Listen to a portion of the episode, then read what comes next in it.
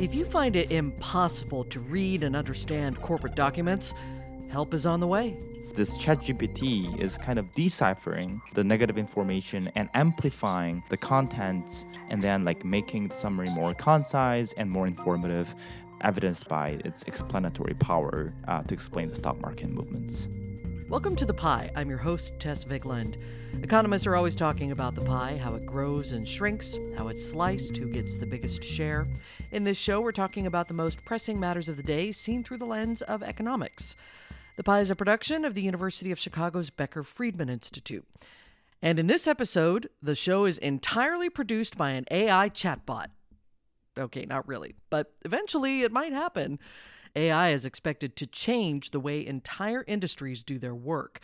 The debut last year of ChatGPT signaled the start of an era that some experts say will be as revolutionary and disruptive as the iPhone and even the internet itself. So today we're going to hear about how generative AI, as it's called, could help change how we understand corporate America's communications. Suffice it to say, public companies don't do a great job of explaining themselves, often hiding behind jargon and other financial jibber-jabber. Maximilian Muhn is an assistant professor of accounting at the Booth School of Business, and Alex Kim is a PhD student at Booth. And they've asked ChatGPT to, in effect, translate corporate disclosures. And what they've found in their research could have a significant impact on investors. Well, Maxie and Alex, welcome to The Pie. Hello. Thanks for having us. Thank you. Before we get to your research findings, I'm really curious to know whether this was your first experience with an AI chatbot. Had you played around with it before? Maybe, I don't know, asked it for a recipe, anything like that? Or did you just launch into the meat of corporate disclosure? Maxie? Good question. So for me, it actually started all in November, basically, I think for many other people as well, when ChatGPT came out end of November. I immediately got excited seeing on Twitter how people are using it and then also using it myself, writing text, summarizing text, both for private reasons, but also even how I do my own like work, for example. Like, if I have long text, summarizing it, if I need to transfer code from one language to another. It actually was incredibly useful. But I didn't know about these things beforehand. So for me, my journey started essentially in November last year. Okay. How about you, Alex? Yeah, same here. When it just first came out in November, I was excited about this. Everybody was talking about how great it is. And then I just tried several things, and then just getting out some recipes, as you said, like for private reasons, Then I was like, I'm not a native English speaker, so I gave my own text, what I wrote, to correct it and make it sound more native, and then it was like incredible. And then I just realized that this thing does an incredible job, especially in like summarizing long texts. When we just give him, I just refer ChatGPT him instead of it because, it's almost a human being. So I don't know. What if it's a she? Yeah, it's she or him, like either way. Yeah, exactly. So like when I just give him my own text, it's so good at summarizing and correcting mistakes and making it sound more natural. And then like that was like actually the starting point of this research. Huh. Yeah, I haven't tried it yet, actually. I almost went in about a week ago and asked it for help with a spreadsheet, but then I just, I did it myself. How would you describe the experience for those of us who haven't had it? I mean, I think the key advantage is it's so easy to use. You basically just log in and then you type in your prompt. So there's no additional setup needed. There's no like coding needed. You basically really just tell them what they should be doing. And at least the first few times I used it, I was really, really surprised that something like this is even possible. Now, the more you use it, you also sometimes see the limitations. But for me, this was still so amazing, like seeing the first applications there. Huh. All right. Well, let's get to this research. And I'm curious, of all the things you could have asked ChatGPT to do, you asked it to basically summarize corporate disclosures. First, for those who may not be familiar, explain what those disclosures are and then why that. Sure. So, basically we are accountants, accounting researchers, And we deal a lot with corporate disclosures. That's essentially our bread and butter. Public firms in the US are required to publicly file these 10K reports, annual reports or quarterly reports, the 10Qs. And they also do voluntarily conference calls, basically every quarter. The earnings call. Yeah, earnings calls, essentially, where they discuss with analysts and so on how the last quarter went. And these conference calls and these 10Ks, they have a lot of new information in it, especially the conference calls, because they reveal how the last quarter went, why it went in a certain way, and so on. And there has been like a lot of literature, at least in the last like 10 years or so, that basically say that these corporate disclosures get more complicated, more and more complex, longer and longer. It takes longer for the market to react to it because it's so hard to get basically decipher them in a way. And so, yeah. I mean, I have to say, I have personally read through them and it's a lot of gobbledygook. Yeah, that's true. Especially to use a technical term. Yeah, a lot of technical terms, especially also for 10Ks and 10Qs, like a lot of boilerplate language, a lot of hedging that to avoid litigation and so on. So basically, we looked at these type of disclosures, both conference calls, which are more like interactions with analysts, but also these MD&A section, item 7 within the 10K, which contains information about, for example, the risks of the firm or the opportunities of the firm, basically a discussion of the management or how they see the current business. And so we used these two pieces of disclosure and basically ran them through ChatGPT because, as Alex mentioned, we noticed that it's incredibly well in summarizing these pieces of information more broadly. But then we also realized it's actually pretty good also in terms of summarizing these corporate disclosures. And that's essentially how it all started. And there really, you kind of touched on this, but there has been a movement in the last few years to make these statements, these disclosures easier to read using plain English and, not even just written documents, but as you mentioned, the earnings conference calls. Regulators have been asking for this even, right? Yeah, the SEC essentially has long been concerned about this issue. So they had this Plain English initiative where it was mostly about, that it should be written in more understandable language. I think, as you mentioned, especially for someone who's not trained in reading them, but even for people who are, it really takes a long time understanding what's going on. Okay, so Alex, walk me through what you fed to ChatGPT. Like, what did you ask it to do? And honestly, again, for those who haven't tried it, like me, describe what you actually do. How do you feed it? You just type in a corporate disclosure? You cut and paste something in there? What? So basically, ChatGPT is trained for general language purposes. It is capable of generating sentences. But I have to mention that ChatGPT is not a god. So it is good at creating sentences. Not yet. But yeah, exactly. Not yet. But it's currently evolving. But at the same time, the way that it is trained, it is using a large data set of text, and then it is trained to create sentences that sound very natural. That is it. So when you ask a question, it might answer in a very different way, in a wrong way. So we cannot guarantee the accurateness or correctness of the answers provided by ChatGPT. So based on this prior knowledge, what I did with the corporate texts was just giving the corporate text to the ChatGPT and explicitly say in the prompt not to refer to the outside information. So basically you're telling it not to go crawling around the web to find information that is not in the text that you're feeding it. Essentially, yes. Okay. So actually, it has some token limits. So token limit is basically saying that the amount of input text that we can give to ChatGPT is limited. But the corporate disclosures themselves are very lengthy. It far exceeds these token limits. So what do you do? So we chunked the corporate disclosures into various pieces and the numerous pieces, and then like processed each chunk, and then we collected everything.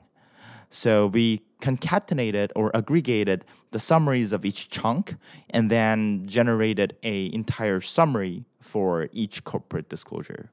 And then you compared those results from ChatGPT to what? The summary that you already input to it? No. Basically, our primary test is about like whether the summaries provided by ChatGPT can better explain the stock market movements. So as Maxi said in the previous discussion, these disclosures are particularly important in a sense that they can actually explain what is going on in the stock market. They contain new information, and it provokes stock market activities in a real-time manner, and then actually we can see some stock market movements like in a contemporaneous manner, like when these disclosures are released to the public. So basically, what we calculate is the textual sentiment.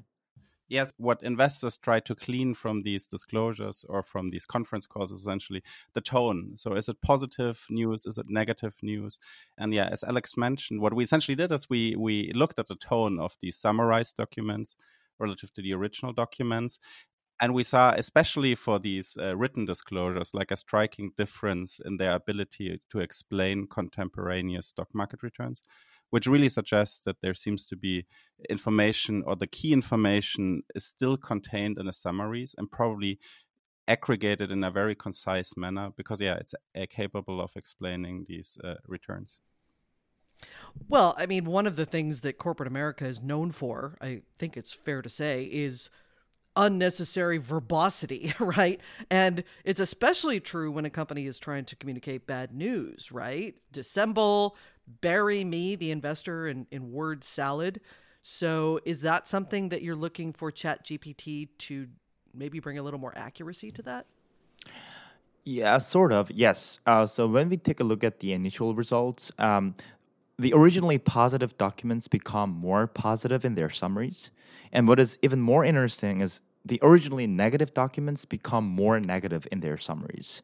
So basically, what you said, Tess, is basically this ChatGPT is kind of deciphering the negative information and amplifying the contents, and then like making the summary more concise and more informative, evidenced by its explanatory power to explain the stock market movements.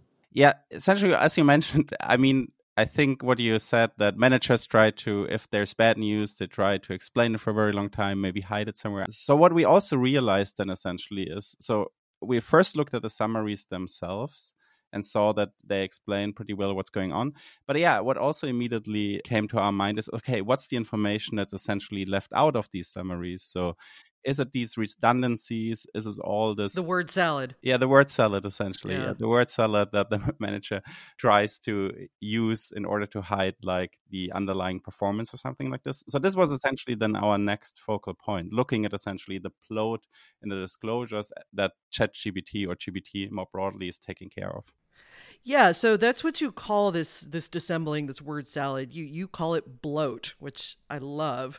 So talk about what the equation is here. What exactly are you measuring? I assume it's not as simple as, you know, comparing how many words are in the company's summary versus how many are in ChatGPT. So what are you measuring? No, that's actually exactly what we're doing. Is that it, right? That's okay. The idea of the bloat measure. But that's what's actually so cool about this measure. Yeah, it's essentially that. So this algorithm is optimized for providing summaries. So basically, we take the length of the summary compared to the original document, and we find that basically the reduction in the length is pretty powerful in terms of explaining like information asymmetry and so on in the market. But yeah, that's why we love the measure. It's so simple, it's so intuitive, It's so easy to implement. Just to add on, it is actually maximizing the signal to noise ratio, or like informativeness of the textual information.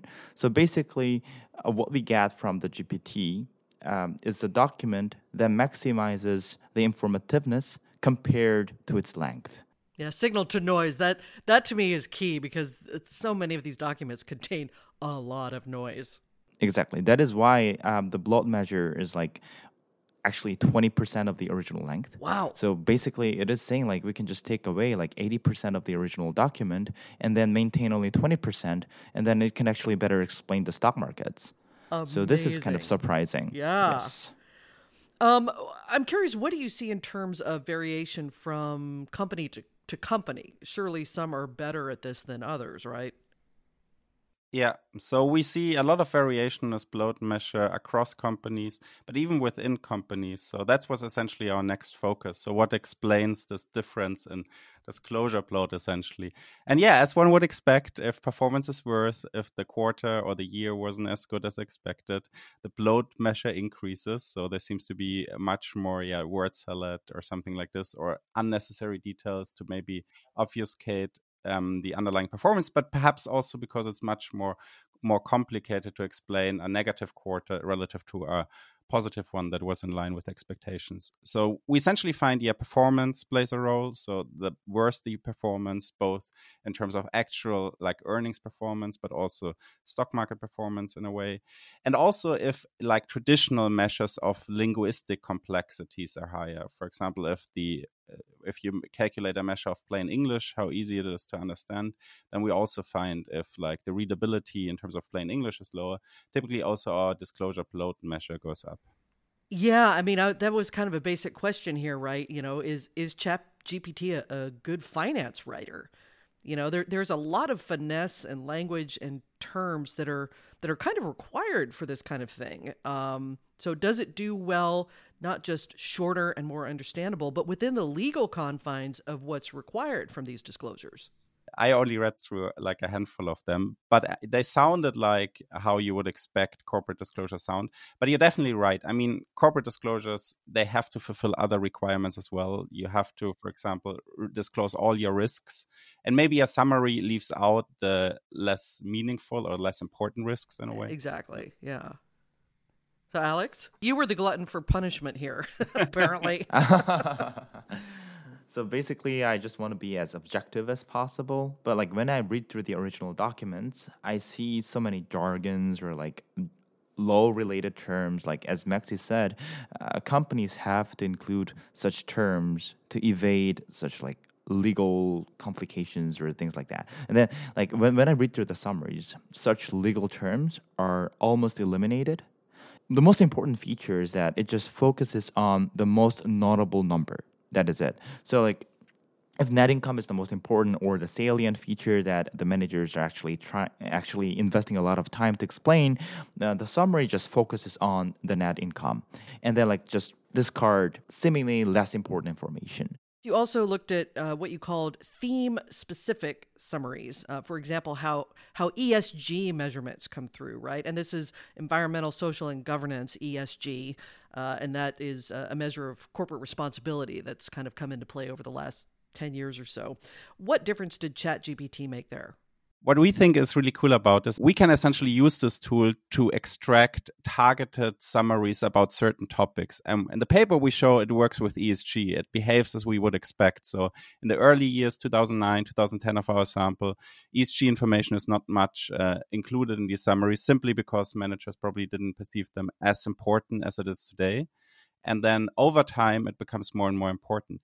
But more broadly, I think this also shows that, for example, if other researchers or not researchers, but also investors and so on could be interested in certain topics, like they want to find out what the impact is of, for example, taxation changes. You basically can ask ChatGPT, you just write a simple prompt, extract the most relevant information about taxes for this company, and you get a very good summary. It makes it so much easier because there are typically other ways how you get this type of information, that you basically create a keyword list of all the terms that are related, for example, to ESG, and then you search through the document, searching for these terms, and then try to extract the information this way. But this seems to be a very simple, intuitive, and well-working way to get essentially a better extraction of the key topics that one is typically interested in. So, Maxi, it all sounds like, frankly, every public company should be using ChatGPT in its disclosures and its call summaries. Is there a downside to doing that? I'm not sure whether companies should be using it. I think it may be more information intermediaries, firms that aggregate this information, or maybe even the regulator could offer a summarized version of these documents such that regular investors can basically look at those mostly. And understand them. essentially understand them. And I think that in fact, there are currently one or two like startups that basically do a pretty similar thing, that summarize these earnings calls and offer them on their platform such that retail investors or regular investors can just basically digest this information. So I think, it's maybe less the companies that have to provide this information, but more so, information intermediaries or, regulators. So just to add on to Max's answer, just a little bit about the downside or like what we should caution about the results is just related to what Max explained before. So actually, we are currently investigating what is being left out by the GPT summarizer. When we summarize things, we're just focusing more attention on more important aspects, but it doesn't necessarily mean that the parts that are being left out are like not important at all. So basically for investors, even though they can just like use the summaries as guides to know what to focus on, but it doesn't necessarily mean that they should disregard everything that is being left out of the summary. So it's really a buyer beware. Yes, exactly. So given your experience with this experiment, this research, I wonder if either of you have thought at all about how ChatGPT could be used for good within the economic and corporate sphere outside of disclosures. Have you thought at all about how you would like to see it used, either of you? Yeah, very good question. I think like this entire ChatGPT generative AI movement, I mean, has profound implications probably. At least to me, it feels like a really disruptive technology that could change a lot how... Yeah, I mean, it's been compared to the printing press, right? Yeah, to be honest, I cannot think about a new technology that I adopted as quickly as GPT or ChatGPT. I mean, there are also a lot of generative AI that is targeted to creating images and so on. So it feels extremely disruptive, I think, not only for the financial world, but probably also how certain tasks are done. Basically, writing emails could become easier. And yeah, I mean, I think there's also some research focusing on now which jobs are probably most impacted by this revolution in terms of... Yeah. Hi, journalist. Yeah, or accountants maybe. Uh-oh. How long do I have? So yeah, I think this will be so interesting to see what will happen over the next few years. A lot of companies are licensing access to the platform such that it can do certain tasks automatically via ChatGPT without having any manual input. And even for myself, I know it's sometimes where I would have asked an RA to do something like summarize this document or, I don't know, help me with the code or so. It's sometimes just easier to type this into ChatGPT and get a quick answer there. So yeah, I think it will have a lot of profound implications, not only for the financial world, but yeah, that's a little bit of speculation on my part. Alex? Yeah, basically the same with Maxi. It's going to change the world. This is like undeniable fact that it's evolving so fast, and then the next version will be even better than what we have right now. It's going to change a lot of things, but like as I mentioned before, one thing that we have to caution is that like GPT is just like language creating machine. So as of now, like even though it can just create some like creative stuff, but like when it comes to tasks that require accuracy or responsibility, ChatGPT is not very reliable, especially when it is referencing its outside sources of information. So basically, I think the most important or the most profound way that it can impact our everyday life is that like we have to learn how to integrate ChatGPT in the most efficient and the most accurate manner in our everyday tasks. Like as Maxi said, we can write the original code and ask ChatGPT to fix the bugs, or we can write the original document and ask ChatGPT to summarize or correct the grammar mistakes and make it sound more natural, like things like that. It could be our assistant at the time being, but it cannot replace us like entirely. I'm very glad to hear you say that. As a human being on this earth, I'm very happy to hear that. Well, you both have convinced me, and as soon as we're done here, I'm gonna go try to see if I can. I don't know. Maybe I'll do the recipe. Maybe I'll do a spreadsheet. Something. Gotta get used to it, right? I mean, yeah, sure. Yeah. It's so easy to use. Even my mom started using it, and she's retired. and she has a lot of fun with it okay. as well. So yeah, I can't remember a technology that was as easily adopted. Great. Well, Alex and Maxi, thank you so much. This has been fun. Thanks a lot. Thank you for having us. The Pie is a production of the Becker Friedman Institute for Economics at the University of Chicago. If you'd like to keep in touch with the latest economic research from the University of Chicago, you can visit bfi.uchicago.edu/subscribe. And you can sign up for our newsletter there as well. And, of course, you can subscribe to The Pie on any of your favorite podcast platforms. Our theme music was composed by Story Mechanics, production assistance from the BFI Communications team. I'm Tess Vigland, your host and executive producer. Thanks for listening, and we'll see you next time.